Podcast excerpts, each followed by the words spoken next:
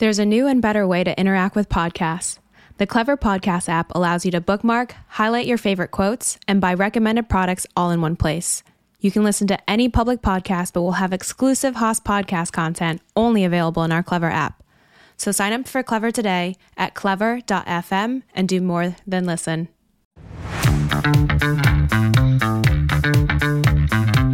Welcome to the One Haas Alumni Podcast. I'm your host, Sean Lee, and today I'm joined by Dr. Brandi Pierce for part four of our high impact teaming series. Can't believe we are this far in. And today we're joined by Christina Ma, full time MBA, class of 2001. Welcome to the podcast, everyone.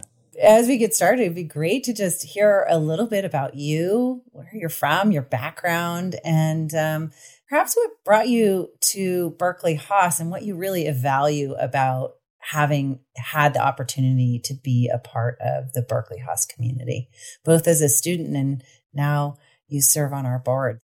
Sure. I'm originally from Taiwan. I was born in Taiwan, but we left Taiwan when I was quite young. We went to Norway for a few years and I uh, went through grammar school there and then we ended up in the US. And I was in the US for my formative years in terms of schooling, graduated from college there and then decided that I wanted to come back to Asia because of opportunities, bit of wanderlust, and just wanting to explore in general. So came out to Hong Kong um, in 98 and was here during the Asian financial crisis. But now these days, you kind of have to identify which crisis you're talking about. Uh, so it was the Asian financial crisis. And, uh, you know, ended up, I was a prop trader at one of the securities funds and the security houses, and then ended up at one of the first hedge funds in Hong Kong. But because of the crisis, the uh, fund basically faced redemption and, and very quickly sort of lost its AUM. So I very quickly then thought about, okay, what should I do next? And um, because I had studied international relations politics, thinking I was going to be a diplomat, but then ended up in finance, I thought, okay, an MBA would be good for me, getting some of the finance classes and accounting, etc. So I looked across at uh, a lot of different programs, the traditional East Coast programs, and then as well as some on the West Coast, partially because I was keen to go get back to California, and that's where my family was at the time. But part of it was also obviously, you know, Berkeley's reputation or some of the strong schools in, in, the Bay Area.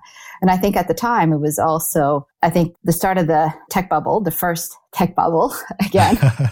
and so being on the West Coast was a real draw.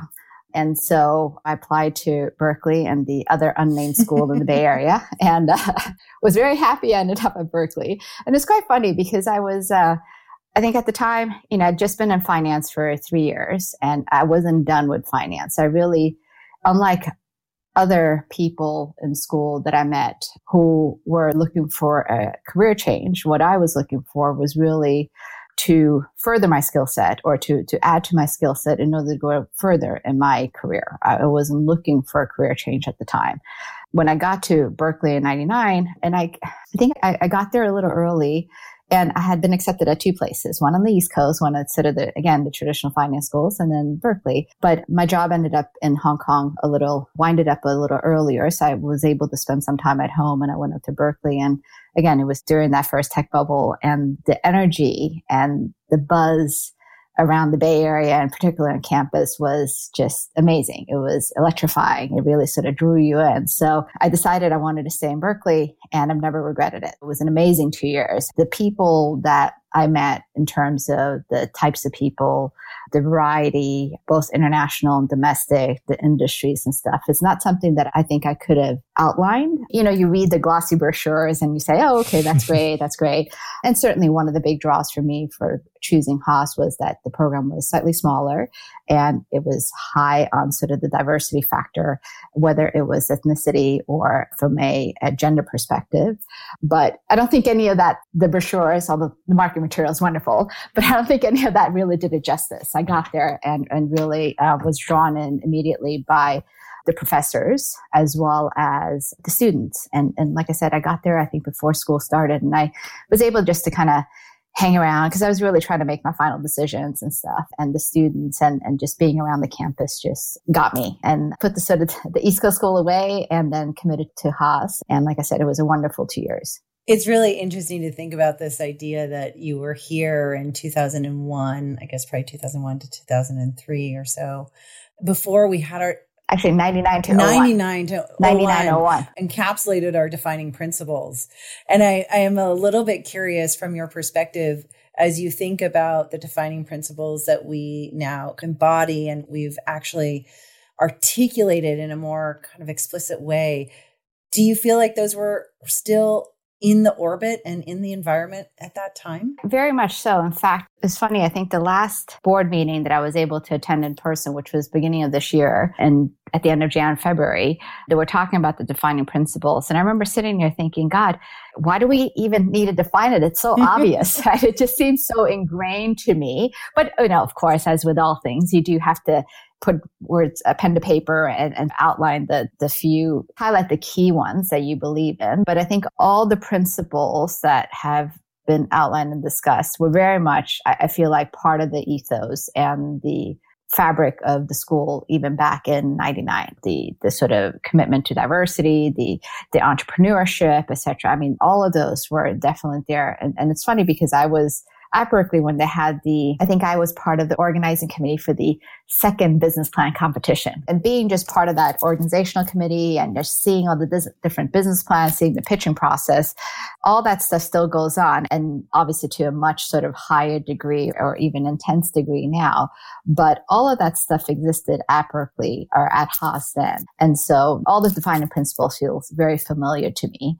And I'm glad to see that the character and the things that the school identifies um, itself uh, or with has remained consistent and really been more clearly articulated and sharpened over the years. Yeah. It's nice to have it explicit, but it is interesting to think about the fact that it was been a part of our fabric for a long time and something that connects us across the years as students come and go and go out into the world. And one of the things that you have done in service of Berkeley Haas is, is joined our board. I think you've been on the board for a little over a year.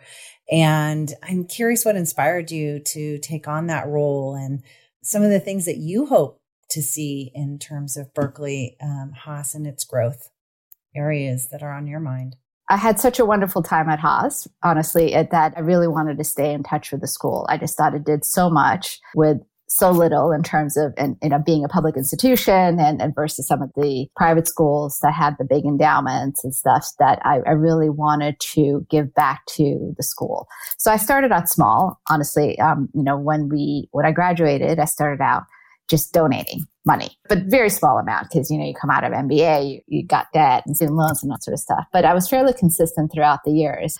And also, I think I stayed in touch with the school. So, funny little sort of journey was uh, Dean Lyons, former Dean Lyons, was my finance professor at school. And so I had stayed in touch with him. And then a few years later, he ended up at Goldman as our learning officer. And he was based in New York, but he actually came out to Asia a couple of times and we got a chance to chat. And, and so we stayed in touch, you know, throughout the time. And then when he went back to Haas to be the dean, obviously continued to stay in touch. And then I think at that time, he then formed the advisory committee, or DAC, Dean's Advisory Committee. And so um, he was kind enough to ask me to join, which is really nice. And I joined and again, stayed in touch with the school as well as him and, and the organization over the years. I think there was probably a period of sort of five or six years where I didn't go to the Bay Area and I wasn't near the campus at all. So it was all sort of virtually. It was because at the time I was already in Asia. And so this is all done via phone calls, emails, whatever. And then uh, I think, again, throughout the years, I've, I've gotten more interested in education and, and serving on boards and stuff. And when the opportunity came up with a change in leadership, I think Ann wanted to just look at the board and add more international people, which I think that was the part that was surprising to me because when I was at Berkeley, at, at Haas, and, and certainly even if I look at the demographic and stats throughout the years, it, it was always a big representation of international students or students with international backgrounds. So when I got asked to be on the board and they, they sort of explained the reason why, and part of it was to introduce more international representation. I mean, obviously, you know, I was very excited, but I was also quite, I was a little surprised because I think that part of it was probably a bit lacking in terms of, you know, for as international a perspective or diverse of a perspective that Haas has. I think the board at the time didn't necessarily reflect that. So that's when I joined and it's been great. I mean, it's unfortunately, we probably won't uh, be able to meet in the foreseeable future because of COVID and travel restrictions and stuff. But I think being connected with the other board members and again, seeing the wonderful range of alumni that Haas has produced whether tech entrepreneurs or people in finance or investments or just philanthropists, etc., has been really fun. And being able to spend some time with the other board members has been really great. We really appreciate your service to that. I'm kind of curious on a personal note in terms of just getting to know you a little. If you were to think about something that you're really passionate about that we might not see on your Vita or LinkedIn or in other readings and materials on you, what might that be? Something that you feel really passionate about? Well, I guess in terms of personal interests, I, you know, Hong Kong offers something fantastic in terms of outdoor activity. So it's not a city that's associated with trail hiking or outdoor activity in general, because I think every picture that you see of Hong Kong is always the skyline and the urban setting. But having been here for as long as we have, Hong Kong is a beautiful, green, lush city. So one of the things that we do a lot of as a family and also before family, but now especially with kids is uh, we do a lot of hiking. We do a lot of exploring around Hong Kong. I spend a lot of time trying to surf. Uh, and I say trying because it's not yet a skill that I feel like I've mastered, but maybe it's just as an anecdote to my desk job is that when I have free time, a lot of it, a lot of times we just prefer to spend it outdoors. So anyway, yeah. so whether hiking, swimming, surfing, etc., that's, I suppose that's, you know, where we try to put extra time in. That's exciting. I just started learning how to surf again the second time around. and I I just love being out on the water. It's just so serene out there. Yeah, I mean it's it's the only time when you're not distracted. I mean, it, no matter how good you try to be during your normal day, there's there's always something buzzing, there's always something happening and and when you're out on the water, it's truly one of the few times when you can just put everything aside and just sit there and enjoy the sound of the waves, the feel of the water, etc. So it's very zen. For, it's my meditation as opposed to actually meditating. Same here. For me, it's meditation plus a form of masochism, where as an entrepreneur, I remember one of the lessons my my instructor, you know, it was a really rough day with the waves. And I was just getting tossed around. And I think he was a little worried. He's like, Are you okay? I was like, I'm having a great time. I relish these moments where, you know, the ocean just, you know, is dominating me because I realize, well, you know, this this is nothing compared to entrepreneurship. you know, just, you just keep on getting life, right? I mean, yeah, yeah, maybe a metaphor for 2020. but you know what? After you get tossed enough times, you stop getting tossed, or you stop noticing you're being tossed. exactly, and you become one with the water and that's the moment I really relish to get to that skill level where I just feel one with the water. So I'm excited to hear that you're surfing. always a student, never a master. Like That's right. Student always. yeah, exactly. Student always.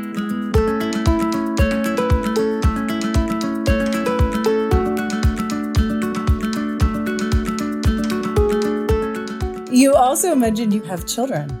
Can you tell us a little bit about that? And I'd love to know a little bit about that background. Sure. I have two mm. girls. They're 10 and 12. And I'm very happy about having two girls, I think, because I, I had a brother, but I remember my mom is one is, is part of a big family and she is one out of five sisters. Mm. And when we were little and in Taiwan, whenever we get together for holidays, in particular Chinese New Year, you know, they would, the sisters would run upstairs lock the doors and the kids would be outside banging on the door. But they would go in there, share those secrets, latest purchases, just talk and catch up. And I just remember there was a, and, and she also had two brothers. They didn't do that with the brothers, that the, the brothers were left out. So it was just with the sisters. So I was always very envious of having a sister sibling relationships. And again, funny enough, my husband is part of a big family. His dad is one out of seven boys. And all those seven boys had lots of kids. So I was sure I was going to have a little bald McFarland boy with a, you know, because they're all yeah. bald and their families are all very round and very bald. But so I was very excited to find out that I was going to have a girl. And, and again, when I was um, going to have a second girl. So it's been a lot of fun. It's a lot of challenges. Obviously, I think, you know, but the one thing is having support from, you know, the family and, and obviously having being fortunate enough to have the infrastructure here in Asia has allowed me to work whilst being a mom. And I think that is one of the biggest things that women face, whether in the US, mm-hmm. uh, Europe, or even here. I think in Asia, and certain parts of Asia, again, we're fortunate enough to have some easier access to childcare, home care, where it allows us to continue to work. But even if you have help, it's still difficult because there's always the, the guilt involved. Am I spending enough time at school with them? Do they see enough of me, etc., etc. But it's been fun. I would never have it any other way. And only regret is not having more kids. I say that now. I did not say that 10 years ago. But, it all, know, I say it all depends on where you're at. Yeah, no, exactly. It's funny. I, I have three girls myself. And so it's interesting because I think for me, in many ways, so much of what I've learned over the years, particularly related to teaming, in many ways, has been informed as well from raising my children and that dynamic and learning to lead in a family environment and pulling them together. And so I'm curious from your perspective, how has motherhood informed you as a leader? Or has it? I think sometimes it's the other way around. so as I'm managing my teams, right, and I think about how I communicate with my girls, and they squabble as most siblings do, right, or or they get upset or whatever it is, and then I think about okay, did I outline my expectations in the right way? Did I clearly communicate to them what it was that I wanted or what I was uh, hoping for?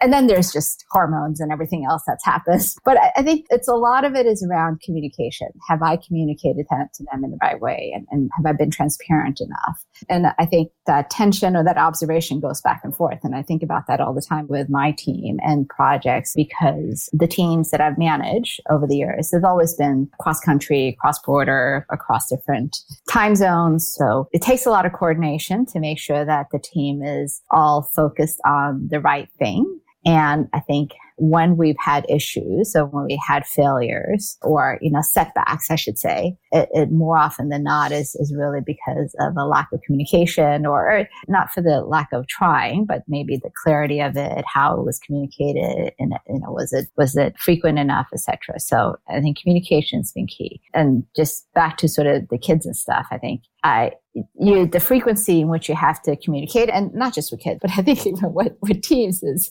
I myself am not necessarily the most sort of gregarious, verbose person. I am not someone who is particularly chatty. And uh, what I've learned as a manager or as a mom is I have to talk more than probably what I'm inclined to do. Because again, a lot of this is reinforcement, saying it in different ways, making sure that, you know, they really can hear you. Because just because I think I'm clear doesn't mean that they actually understand what I'm saying and what I really want them to do. So it's trying to figure out different ways of conveying the same thing so that they actually understand it, what it is that that you need or you want. Yeah, and I think one of the things I've noticed in being a mom in terms of how it's related back to how I've evolved over time is that with our children, we get immediate feedback. With our teams, it, that feedback might be delayed.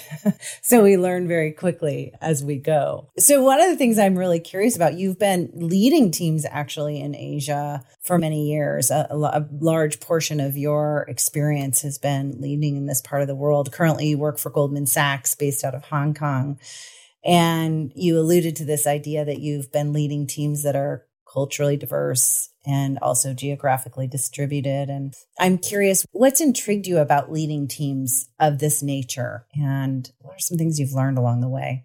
I think partially because of how I grew up is I've always imagined myself working in an international setting or with teams that spanned across borders. I think that the the sort of surprises, the differences and stuff, it wasn't something that I shied away from. In fact, it's something that really, you know, it is something that's always drawn me. I, I like learning about new things, new perspectives and things like that. But I think in terms of what I've learned from, uh, you know, managing different teams, whether functionally, culturally, nationality wise, is again, the clarity around communication. You have to make sure that, you know, you do clearly articulate uh, what it is that you want. And sometimes that requires maybe multiple multiple reiteration of what it is, uh, the message that you're trying to convey. But I think even more importantly is listening. And you really have to listen uh, to people and listen in different ways because I think North Americans or, or, Americans in particular, or even sort of some Europeans, I think that culturally because of, of, the way they've grown up and what they've been taught in school, you know, they're, they're generally not afraid to speak up or, or have been encouraged to speak up and to voice their views and opinions, even if it's something different versus what you find a lot in Asia is it's the sort of notion of conformity and group and not sticking out and, and stuff. So it is very different when you're managing a group here where a lot of times you really have to draw out the answer, right? I'll often be in a meeting where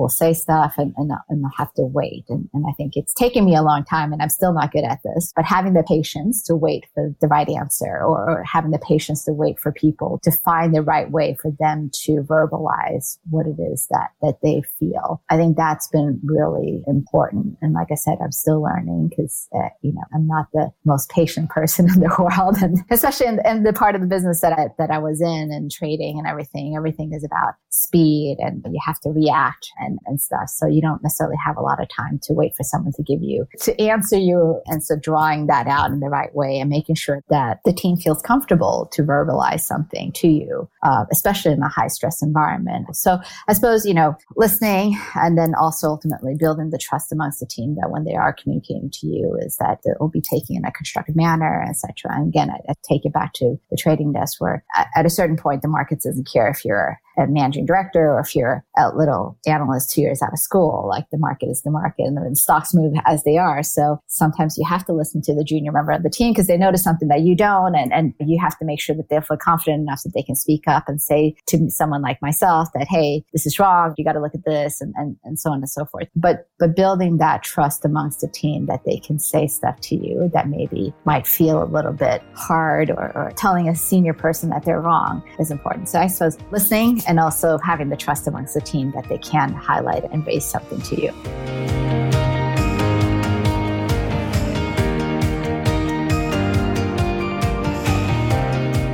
Is there anything that you do in just your practice as a leader to encourage members to speak up or to feel confident in questioning the status quo or pushing on an idea, no matter where they sit in the organization? I think it's just making sure that they feel the comfort that no matter what they highlight is that it will be taken in a constructive manner and it won't be dismissed. I don't know how to describe that in a better way. Again, in, in Asia, because it tends to be a little bit more hierarchical culture, is that people are afraid to raise things to senior person. So what I do when I can, and I try to do this consistently throughout the year, is I, I spend individual time with people. I spend time with my leaders, the leaders that, that I rely on on managing teams, but I don't just spend time with them, but I also spend time with the fresh grad that's come in from college or the guy we've hired from, you know, competitor, etc. Because I think it's important to, for them to feel that I'm accessible. I mean, not so accessible that they're in my office every day or talking to me every day, but um, but I'm accessible and that they can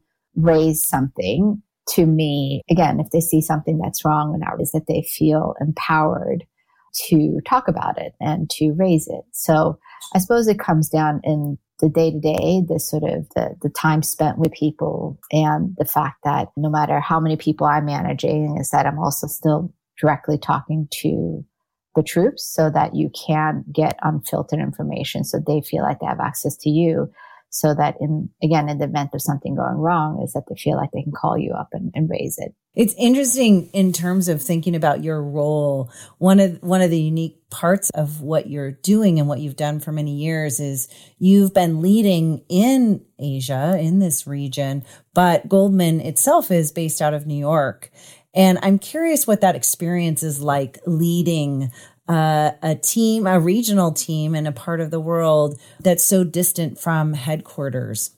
I won't lie, it is challenging. And, I think our firm, Goldman, does a very good job of trying to make sure that it's not so New York centric and, you know, give that feeling. But I think, you know, the fact of the matter is some of our largest businesses are based in New York. Some of our, most of our leaders, at least C-suite are, are US based, et cetera. So again, it comes back to communication and making sure that you're communicating uh, consistently with New York. And I would say it's not just myself or Asia to New York, but it also happens in a more micro level, even here in the region, because we have two hubs in Asia. It is Hong Kong and Japan. Japan is a little bit more of a Japan centric business versus Hong Kong, is obviously it covers the region. So I find myself dealing with the reverse of that as I'm managing teams in in Taiwan and China and in previous years in Korea and Singapore and how they feel like they're distant from the Asia hub and then obviously one step removed from uh, the US hub. But again, it comes down to making sure that you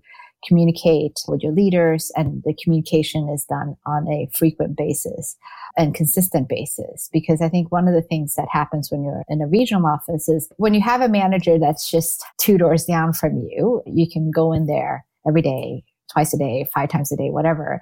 And you just chat and things come up as you chat. Things that you didn't think was a big deal, but you know, as you're talking or conversing, you'll find that, oh, maybe this is an issue for my team in uh, China is also an issue for the team down in India, whatever. So you pick up on stuff because you have that, that, that regular dialogue. I think what happens with someone like us sitting here in Asia and, and having the, the hub office or, or the headquarters in the US is sometimes you feel like, okay, is this important enough for me to highlight to my manager if I only have time once a week or whatever else to speak to them, whatever, whatever that frequency might make might mean. So I think we sometimes are probably a bit shy in terms of highlighting stuff that's important or that people can't feel a little bit reticent to do that. But again, I think it just comes down to how you have managed that dialogue or, or I suppose that relationship with your manager where there has to be a trust, there has to be that consistency, and there has to be that regularity of the communication, the transparency in that so that you can make sure that you keep in touch and you stay abreast on, on what's happening in US, wherever your headquarters is, so that you can also help your team here in the region. I'm curious as you think about working with these teams across these cultures, they're regionally proximal in Asia, but they're quite distinct in terms of how their cultures play out, the political environments in which they're embedded. And I'm curious how that does that ever emerge in your teams in terms of differences or challenges that are related to some of these cultural distinctions?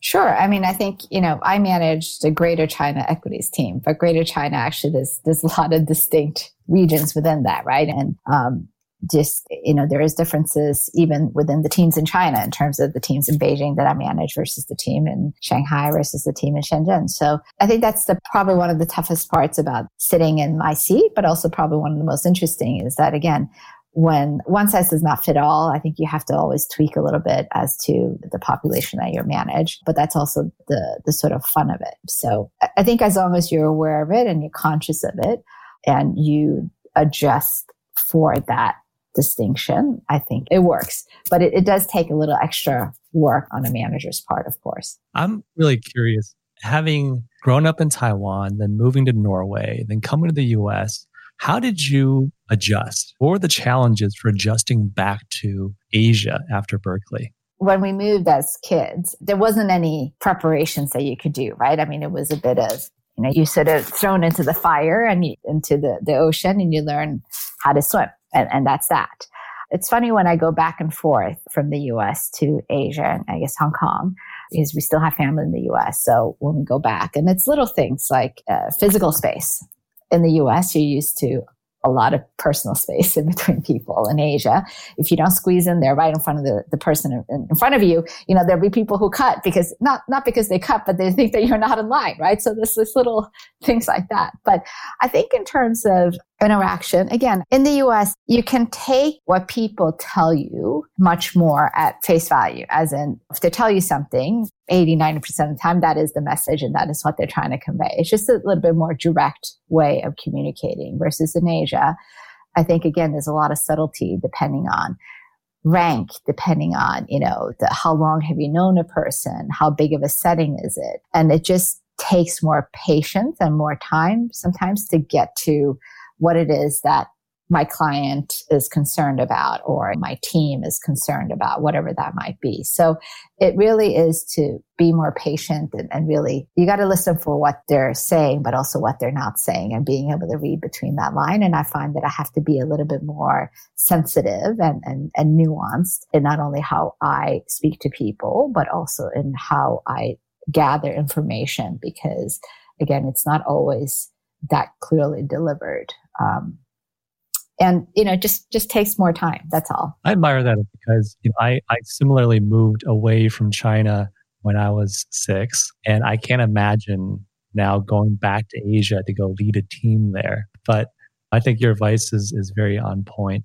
in how i would reasonably go about doing that if i had to. So thanks for sharing that I was just curious as I'm listening to you talk. The term that comes into my mind is this idea of broker that you have lived in all of these unique environments and led in different places. And I'm wondering, do you see that as a skill that a leader might need as they work across these different environments? Oh, sure. I, I, think being able to lead and to work with people across different cultures and countries, I, I think that is something that is not easy. There, there's some people who are just better at it, right? Better at drawing out the differences and better at drawing out the messages. I think I don't have a magic wand or any secret methods aside from just really, again, practicing the, the listening and communication skills that we've talked about. I am, I said earlier, I'm not the most patient person. And certainly in my old job, that was not something, there was a value to the speed of reaction, the speed of transaction. So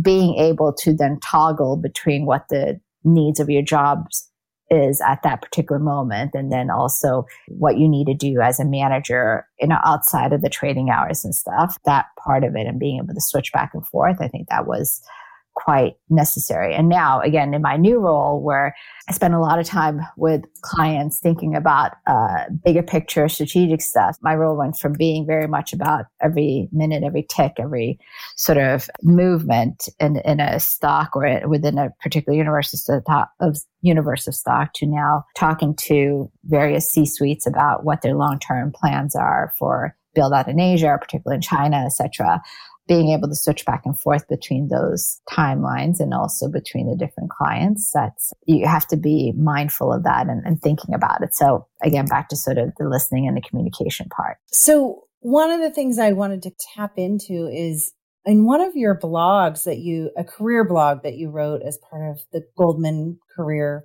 I think development plan. I don't know what it, what was that blog. Yeah, I think it was five things I I wish I'd known. A letter to my younger self. That's what it was. One of the things that you said in this letter to your younger self is the importance of making a distinction between being passionate versus being emotional. And I was curious if you could share a little bit about what that means to you and how you think about those distinctions. Sure. I think passion is something that that is important, right? I mean, it's it's almost a buzzword these days, but I think it's important and certainly something that I believe in. I, I think, you know, especially in a job like or in an industry like ours, there's a lot of pressure. There's a lot of tension. There are high stakes because there's lots of, you know, people's monies are, are on the line and it's very rewarding. It's really fun. It's interesting, but it can also be stressful. So my view is always, you know, you have to have passion for and, and you have to be interested and be passionate about what it is that you do because otherwise it just seems a job. Then it becomes dreary as opposed to a career and, and something that has upside and forward. But passionate does not mean emotional. So emotional to me means just reacting to something and, and I suppose to a certain extent take things personally. So, I mean, that's, that was one of the things that I was told by one of my managers early on in my career where I was coming up for promotion and I was bitterly disappointed at that it hadn't come about that year. And we were having one of our catch ups and I was so upset by it. And, you know, and David um, said to me, Christina, you really have to, you have to be able to take the emotion out of it. I mean, clearly it's, it's great that you care so much and you're so passionate about it. But if you can't take your own emotion and your own sort of reaction and your, the emotion up and down, it's hard to think about things in a clear manner. And, and so that's what I always think about when I'm in a situation is I can care deeply about something, but I can't let little things affect me and affect how my mood or my emotion or whatever that day. And even, and if I do feel emotional, I need to take a step back because being an emotional in a tense environment or, or, or as it relates to a project or whatever is actually not very productive being passionate about something is productive because that'll allow you, the passion allows you to push through the obstacles and the hurdles that you might face. But being emotional means that, you know, you, you let yourself get angry, you let yourself get frustrated, you let yourself get whatever, sad, whatever it is. And I find that those things often get in the way of the end goal, which is getting that project done or getting that, that, that trade done or whatever that might be.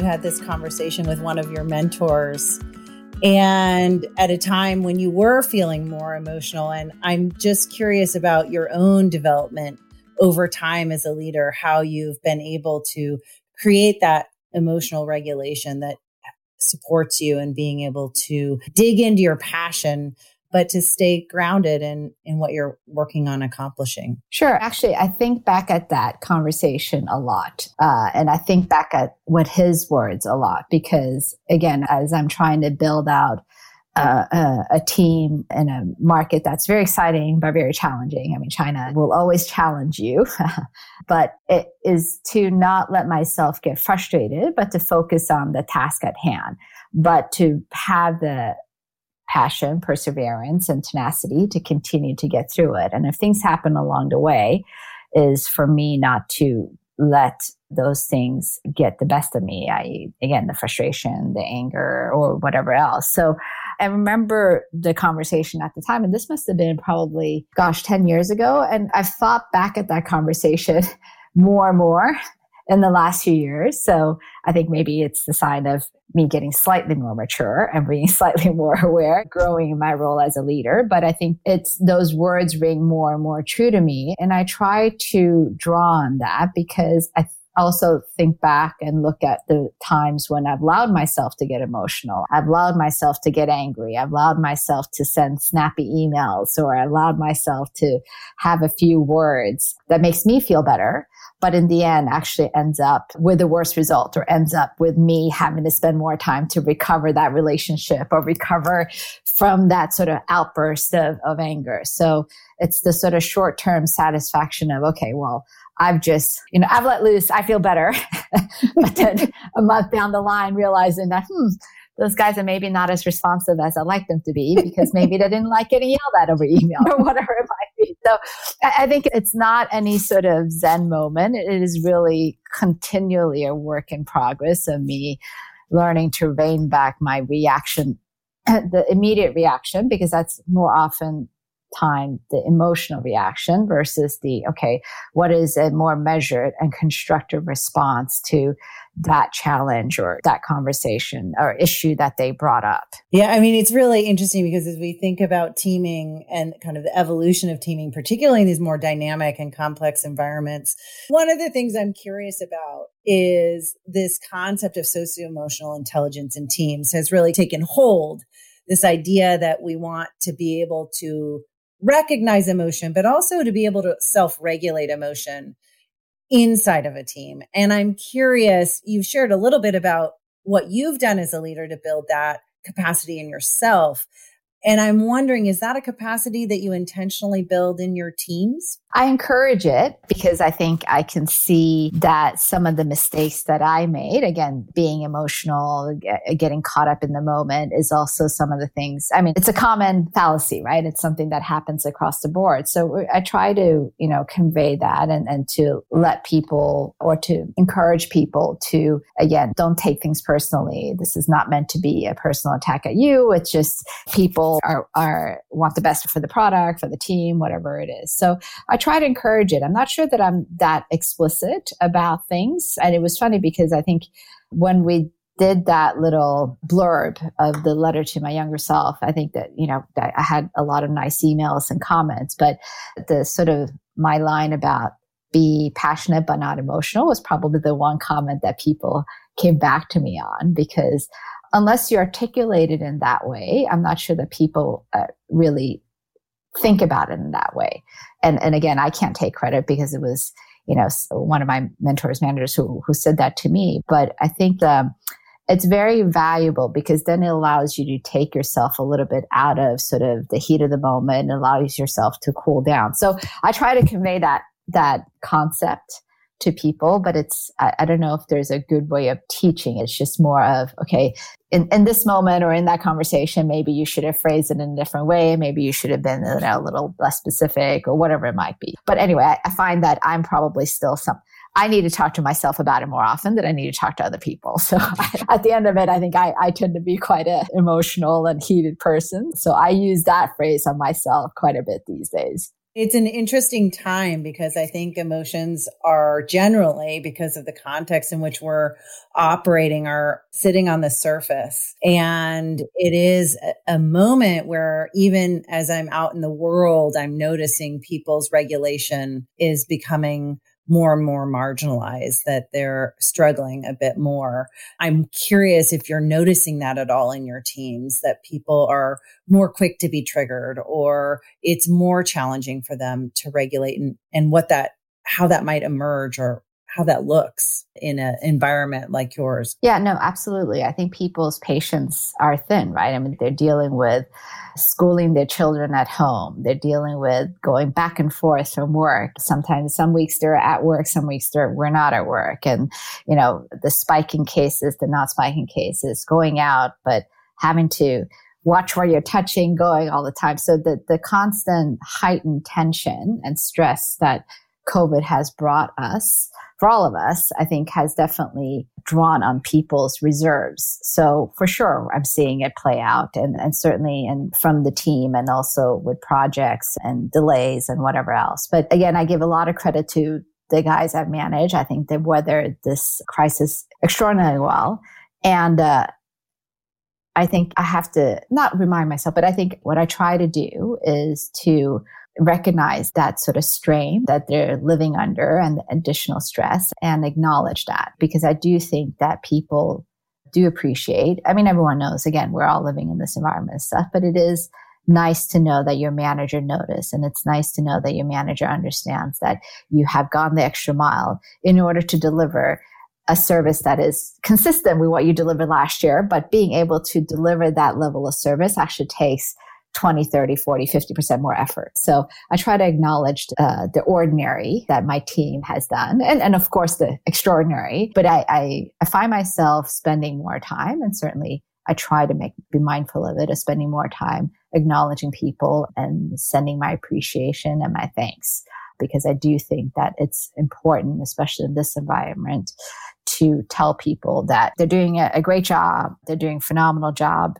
juggling sort of three three different things being a parent, being a teacher, being an employee at Goldman Sachs. One extra job that you didn't have to have before. And thank God for teachers and God bless them. We really don't pay them enough. Um, and so, yeah, I think that's, I suppose that's the one thing I, I try to, you know, do is just to, I acknowledge their efforts and, and also, you know, once in a while encourage them to have a little bit more patience and take a moment because it, again, the, the sort of crisis has definitely drained people's reserves and understandably so.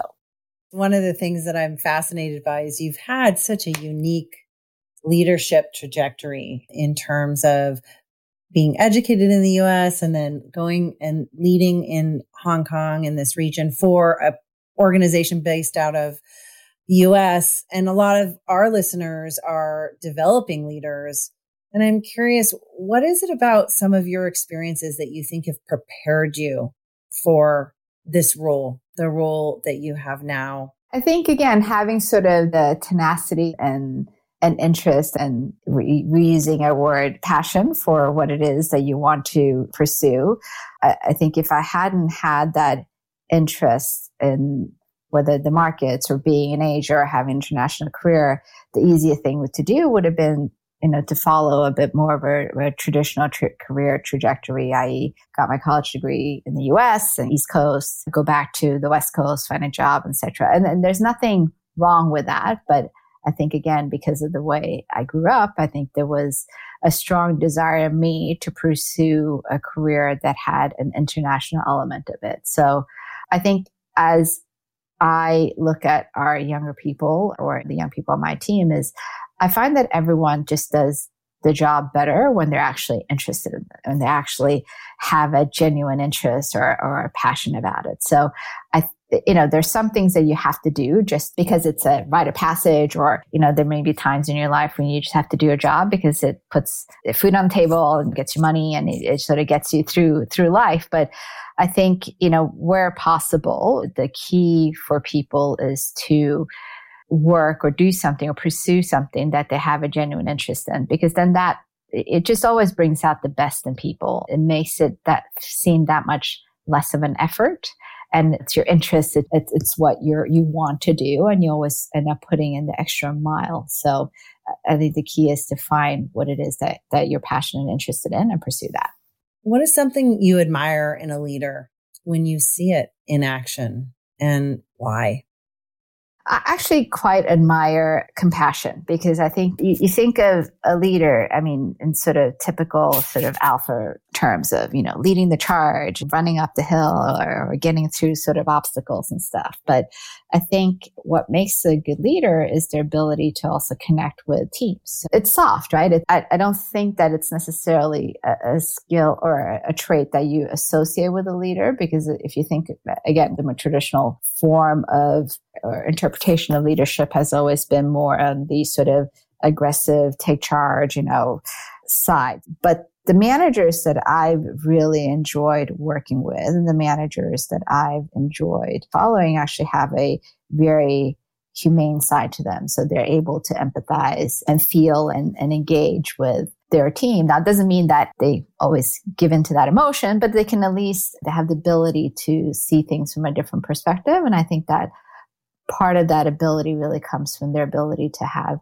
some sort of compassion. I, I think that's something that I quite admire about a leader. It's interesting because we often tend to think of compassion and productivity as being in tension with each other and that those two things may not necessarily work in parallel or in in concert. But in so many ways as i'm listening to you what you're saying is that compassion helps me connect to that person. It helps me voice what i want to share and it allows me to hear them and for them to hear me, which actually links back to so many of the ideas that you've shared with us up front around the importance of listening and communicating and keeping your teams in alignment and helping to motivate them across all of these different boundaries. So thank you. It's wonderful to hear your thoughts and we really appreciate having you here. This was wonderful. Thank you so much, Christina. Great. Thank you. I enjoyed it. Thanks again for tuning in to this episode of the One Haas podcast. If you enjoyed our show today, please remember to hit that subscribe or follow button on your favorite podcast player. We'd also really appreciate you giving us a five star rating and review. If you're looking for more content, please check out our website at haas.fm. That's spelled H A A S dot FM. There, you can subscribe to our monthly newsletter and check out some of our other Berkeley Haas podcasts. And until next time, go Bears.